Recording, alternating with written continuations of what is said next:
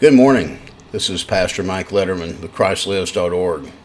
Today we continue our series of lessons in the book of Mark as we learn more about Jesus the servant. Jesus the servant.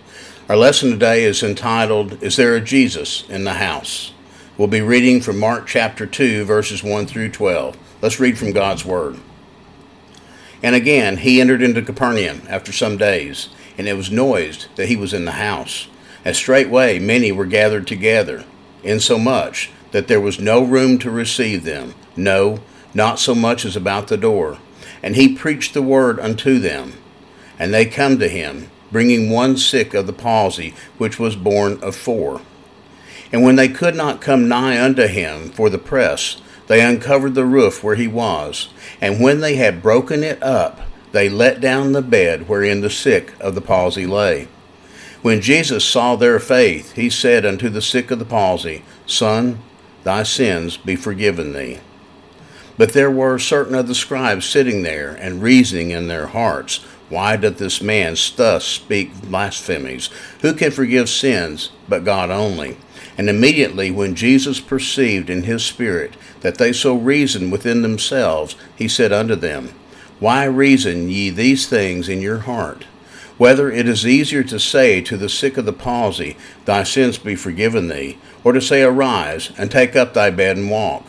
But that ye may know the Son of Man hath the power on earth to forgive sins, he saith to the sick of the palsy, I say unto thee, Arise, and take up thy bed, and go thy way into thine house. And immediately he arose, took up the bed, and went forth before them all, insomuch that they were all amazed, and glorified God, saying, We never saw it on this fashion. Now, as we learned in um, Mark chapter 1, Jesus began his very public ministry in the city of Capernaum. He entered the town and immediately began to preach about the kingdom of God. In that chapter, Jesus also demonstrated his great power. He cast out demons and healed diseases of every sort. And from Mark chapter 1 verse 32, we learn that Jesus must have healed nearly every sick person in that town. You see, his miracles eclipsed his message. The people flocked to Jesus to see what he would do next. Each miracle left them hungry for more. And to escape this frenzy, Jesus and his four disciples left Capernaum and he began a preaching tour through Galilee. You can see that in, in uh, chapter 1, verses 38 through 39. Now, that preaching tour is over, and Jesus and his men have returned to Capernaum. This town was a very important place in the life and ministry of the Lord Jesus. You see, Capernaum served as the northern headquarters for his ministry. It was here that he put his great healing power on public display. It was here that he preached in power. It was here in Capernaum that Jesus Christ made his very public claims to be the Messiah. But Capernaum had a problem. This city valued the miracles more than the message of the Messiah. They wanted the spectacular and they rejected our Lord's offer of salvation. As a result, Jesus later pronounced a curse on this city. You can see that in Luke chapter 10, verses 13 through 15. So, I would rather go to hell from anywhere than from a pew in a Bible believing Baptist church. So, Jesus and his men returned to Capernaum. We were told that they enter into the house. This is probably a reference to the home of Peter in chapter 1, verse 29. They entered town with no fanfare, but word soon got out that Jesus was back. The Savior is back in Capernaum. And when the people heard that the miracle worker had returned, they flocked to the house where he was staying. You know, thinking about this as a side note here, you know, churches have to deal with all kinds of rumors. Most of the rumors start on that get started on churches are negative. The greatest rumor that can get out on a church is for people to start hearing the rumor that Jesus is in a church. And when that word gets out, people will start coming. Jesus has drawing power. When he is lifted up and his word gets out, the people will come. And that is a positive rumor. There's bad rumors and there's good rumors. And when the rumors get started that on the church that for people to start hearing that the Jesus is in the church, people start to come. You see, Jesus is in the house and here, and the crowds have come to see him and to see what he will do. I want to share some of the events of this passage and preach on Is there a Jesus in the house? Amazing things will happen when Jesus is in the house. Let's look into this wonderful scene and watch as the events of that day unfold. In verses 1 through 2, we see about Jesus and his preaching. You know, anyone can draw a crowd. You can have wrestlers, actors, musicians, uh, all kinds of people, political leaders, and preachers can all draw crowds. It's what you do with that crowd that makes a difference. Jesus could have used this opportunity to increase his celebrity in Capernaum. He could have performed a few miracles, and the people would have been eating out of his hands. I mean, that's, after all, that's probably why they came. They came to see the Lord work some more miracles. And that's, that's pretty commonplace in that time. They came to see him do the extraordinary. Imagine their surprise and disappointment when Jesus began to preach to them. You know, some people think that a service that includes preaching is a routine, boring service. They exalt the times when there is no shame, there is no preaching, and shame on us for being so shallow it's clear to me that to Jesus that the message was far more important than the miracles. We don't know what the Lord preached that day, but we can safely say that he probably reached back into the Old Testament and preached about some things he had preached the first time when he was in town in Mark chapter 1 verse 14. He probably preached about the kingdom of God, the power of God, and the salvation of God. Surely Jesus preached the central message of the Bible salvation by faith through grace. Preaching was central to the life and ministry of the Lord Jesus. And the same should be true for any church. You know, I love good singing. I love testimony meetings and I love special services, but nothing can take the place of preaching because when one is preaching and others are listening, the Word of God is being shared to the people. Preaching is God's chosen method for reaching into the hearts of the lost with the gospel of grace. You can see this in Romans chapter 10 verses 13 through 15 and 1 Corinthians chapter 1 verse 21. Nothing should ever be allowed to crowd out the message. We should pray that all churches will stay focused on the message. It would be so easy just to slack and back off so that we could entice people to come to the church.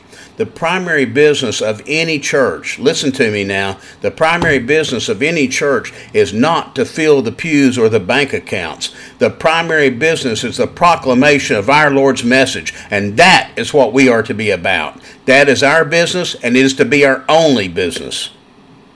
Thank God for old fashioned Bible believing churches where preaching is still the centerpiece of every service. In verses 3 through 5, we see Jesus and his power. See, right in the middle of this preaching service, something spectacular happens. Four men bring their paralyzed friend to Jesus. They believe if they can get this man to Jesus, then Jesus can heal his body. And when they arrive at the door, the crowd is so large that they cannot get into the house through that door. Now, houses in that day were usually constructed with a flat roof. A set of stairs on the side of the house allowed access to the roof, which was used much like we use a deck in our day. These roofs were usually made by laying timbers across the top of the house, these timbers were then covered by a layer of branches. This was covered by a layer of clay tiles, and finally a thick layer of mud was placed on the very top. This was rolled and pressed until it was very hard and rainproof. So here's the humorous scene Jesus is preaching in the house, and these four men carry their friend up the staircase onto the roof of the house. Once they're there, they begin to dig through the roof. Until they've made an opening large enough to lower their friend into the house. Can you imagine the scene in that house as Jesus is preaching? He's preaching, the sound of digging is heard overhead, and after a short time, dirt and wood begin to fall, and the crowd assembled below. Then blue sky breaks through the darkness, and a man is lowered into the room. I wonder what Peter was thinking. Know, he probably didn't like the thought of seeing his house torn up. He might have wondered if his homeowner's insurance would cover the cost of the repair, but you see, Peter couldn't stop it. The same crowd that kept the four men and the paralyzed man out of the house kept Peter in the house. I wonder what Jesus thought. I often wonder what, does what did Jesus think when things were happening around him? Sometimes I can imagine that there's a smile on his face as he realizes. He may have been amused by the whole thing. I don't know. But I always wonder what was Jesus thinking at this time? I wonder what the crowd thought. Surely this never happened in a worship service before. They were no doubt amazed at what was taking place. You know, it's always a blessing when the Lord invades our order of worship and takes over the service. I don't understand how he moves, but I'm glad that he does. Something wonderful always takes place when there's a Jesus in the house. It makes all the difference when he is present in the service. Let's talk for a moment about these four men who brought their friend to Jesus. These men were willing to do whatever it took to get their friend to the Lord. Number one, they dared to do what was difficult. It's not easy to carry a man up onto the roof. It was a difficult task. The Bible says that Jesus saw their faith. Faith is something that works in the heart and then it works its way to the outside. You can see that in James chapter 2 verse 18 and Ephesians chapter 2 verse 10.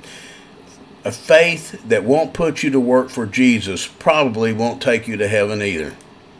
Secondly, they dared to do the unusual. They were willing to think outside the box. For them, it was not business as usual. It took ingenuity to think of breaking up the roof to get that man to Jesus and they dared to do the costly, you know, though they might have had to pay for the cost of the repairs to Peter's roof. These men were willing to do whatever it took to bring that man to the Lord, and that same heart needs to beat within us. As long as it's biblical, we should shy away from nothing to bring people to Jesus. Then the scene continues we see the paralyzed man is lowered into the service. Here, Jesus witnesses the extent and depth of their faith in him and his ability.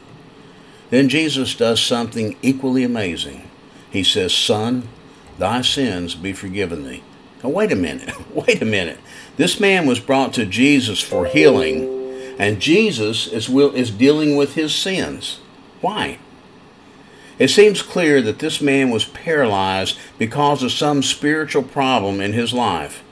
You know that doctors have determined that over 50% to 60% of all our illnesses are the result of emotional problems. This man was sick because of sin.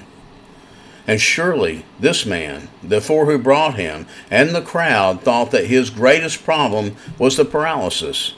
But Jesus knew the truth. Jesus knew the truth. Sin was his greatest problem, and Jesus dealt with that first.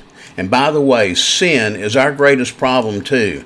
All too often, we're focused on the physical and we never give any thought to the spiritual. We spend all our time trying to be healthy, wealthy, and wise, and we never stop to think about where we stand in the eyes of the Lord the greatest need in your life right now isn't a physical need.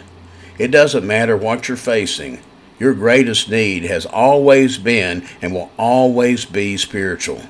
And the only place you can find help with the spiritual is in the Lord Jesus Christ. Let's examine the Lord's words to this man in detail for a moment. Jesus said, Son, thy sins be forgiven thee. That man didn't realize the full impact of what Jesus was saying to him, but those were the greatest words he had ever heard. Let's break this down. Let's break this down. Son, The word translated son is the same word that's often translated child. It is a word that conveys the idea of tenderness. When Jesus spoke to this man, he spoke to him tenderly, and he spoke to him as a son. This is a word that speaks of family. See, that's what happens when a lost sinner meets the Master. That lost one, like the prodigal child in Luke 15, is taken in by the Father. The one who was lost is dressed in the Father's garments. He's given a ring of reconciliation, the shoes of a son, and takes his seat at the table as a member of the family. Hallelujah, if you're saved and you're a child of God. You are His child now. He was also forgiven. This word implies that the man's guilt, shame, and sin have been taken away. The first word brought him into the family, the second word brought him into fellowship. It is sin in all its ugliness and horror that stands between the sinner and God. Look at Isaiah chapter 59, verse 2. But when a lost person comes to Jesus for salvation, all their sins are instantly and eternally forgiven. They are brought into perfect fellowship with the Heavenly Father. You'll hear me say over and over again when I accepted Jesus Christ, now when I stand before God, He can no longer see my sins because I'm covered in the blood of Jesus. What a blessing. Thank God that our Savior has the power to forgive sin, erase our past, and do away with our guilt, and remember our sin no more. Remember our sin no more. That is important. One of the greatest issues that we have as human beings is even after we come to Christ, we carry the baggage of sin with us instead of dropping it in the road where it needs to be. Have you ever experienced His forgiving power? Have you ever heard Him call you son or daughter?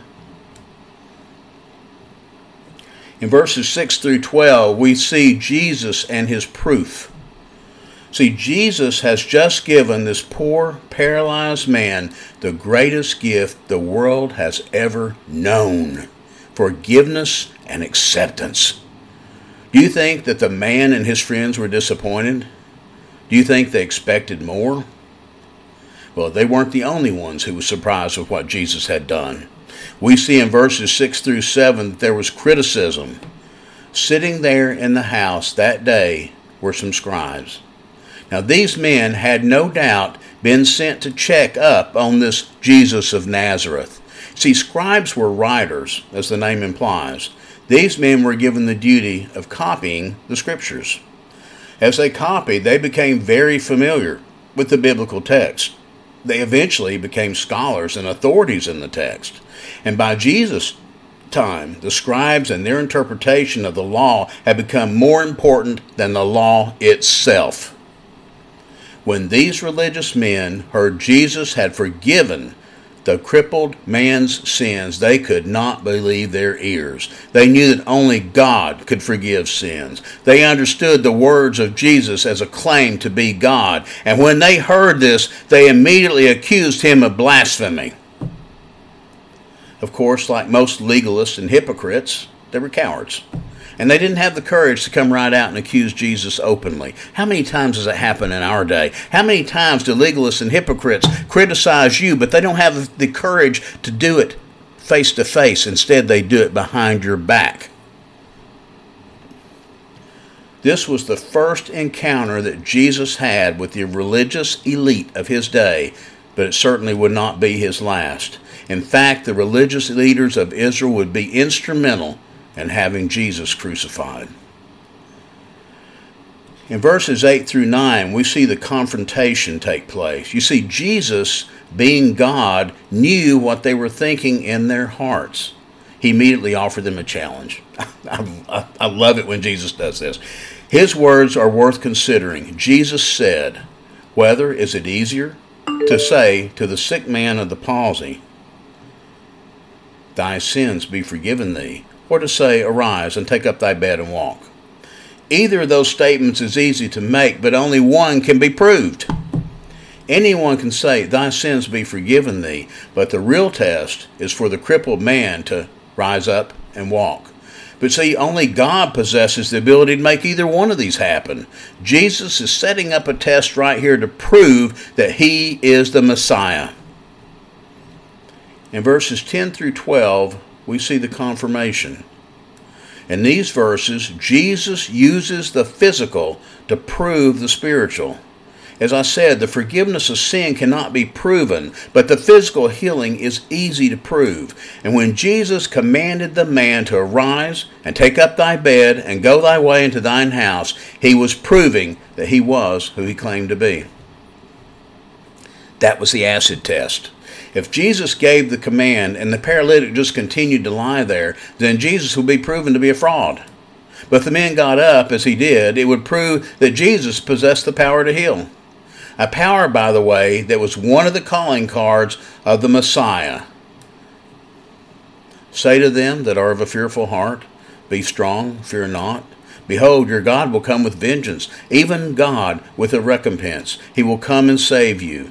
Then the eyes of the blind shall be opened, and the ears of the deaf shall be unstopped. Then shall the lame man leap as a hart, and the tongue of the dumb sing. For in the wilderness shall waters break out, and streams in the desert. Isaiah chapter 35, verses 4 through 6. By healing this man, Jesus proved that he was worthy of faith. He was proving that he was the Messiah. He was proving that he was God in the flesh. Notice his words in verse 10 The Son of Man hath power on earth to forgive sins. The words power on earth are very interesting. I think we can look at them in two different ways. Jesus is saying that he had the power. And while he was here on earth, he had the power to forgive sins. He proved this several times as he forgave those who came to him. I praise his name today that he possesses that power. And if you need forgiveness today, you can come to the Lord and find the complete forgiveness that you need. Look at John chapter 6 verse 37, Colossians chapter 2 verse 13. Jesus is saying that the place to receive forgiveness is here on earth. It will be too late to be forgiven when this life is over. If you expect to meet the Lord in heaven and have Him weigh your good against your bad and let you into heaven that way, my brother and sister, you're going to be sadly disappointed. If you need to have, if you, you need to be saved and you need salvation, the time to come to Jesus is now. If you need forgiveness, the time to come to Jesus is now. Don't let another moment slip by. When you leave this world in death, it will be too late to make any preparations for eternity. There will be no second chances and there will be no more opportunities. You will have to deal with your sin problem then, in this world, or you will die and go to hell. So Jesus heals the man, and the paralyzed man gets up, picks up his mat, elbows his way through the crowd, and he leaves. He simply gets up and walks away. You see, his heart was healed first, and then his flesh followed. And that's the way things go. When the Lord forgives a person's sins, that new that person becomes a new creature. Look at 2 Corinthians chapter 5 verse 17 their insides are changed and their walk is rearranged. What the Lord does in the heart always shows up on the outside. Remember, genuine faith is something that can be seen by other people. When the crowd see this miracle, they begin to praise the Lord. They're so amazed by what they've seen with their own eyes. But see, they've completely missed the point. The people are so caught up with what their eyes have seen that they have completely forgotten the words that he preached. Again, people chose the miracle over the message. What about you, my brother and sister, my friends? Are you still waiting on the miracle? Are you even listening to this message?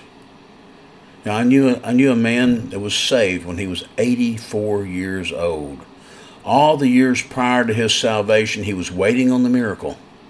He always said that when God was ready to save him, he would come to him like he came to Paul on the road to Damascus. See, he was waiting on a miracle. Well, one day the Lord came to him. It wasn't a Damascus Road experience, but he got saved. A month later, he died. He almost missed it all by waiting on the miracle. But when he came to the place where he simply received the message, he was saved. What about you? Has the Lord spoken to your heart today? If he has, I'd like to invite you to do whatever he wants you to do. Is there a Jesus in the house? There's a Jesus in the house today. Let's mind him. Bow with me, please. Heavenly Father, I thank you for this day, dear Lord, and I thank you for the opportunity that we have had to study your word. Father, there are those in the sound of my voice today that have never accepted Jesus as their Lord and Savior. Father, I ask you to lay that burden on their heart that they will come to you today, that they will ask Jesus Christ into their heart, ask for forgiveness of their sins, and accept Jesus as their Savior. Father, there are also people in the sound of my voice I can feel that have accepted Jesus as their Lord and Savior, but they've, they've, not, they've not done anything about it. They've not continued that experience that you give to us once we're saved, where we can reach out and do things for you, and you strengthen us to do that. Father, the world needs more warriors for you to win people to your Son. Father, I ask you to put a sense of urgency in their heart that they will come to you today and ask for that extra snap to be able to do what's needed for your kingdom. Father, I thank you so much for your son Jesus and what he did for us on the cross. For it's in his name I pray today, O oh God. Amen. If you made a decision today, I would like very much to know about it. Um, you can visit our website at www.christ-lives.org. Visit the contact page and send us a message. I read all these. If you if you need prayer, please, you don't have to put your name there. God knows who you are. Put your circumstance and what kind of prayer that you're looking for, and I promise you, I will put your name in my prayer journal the moment I read it. You can also send an email to ministry at christ-lives.org. My brothers and sisters, thank you so much for your time and attention today, and may God bless you and keep you. Amen.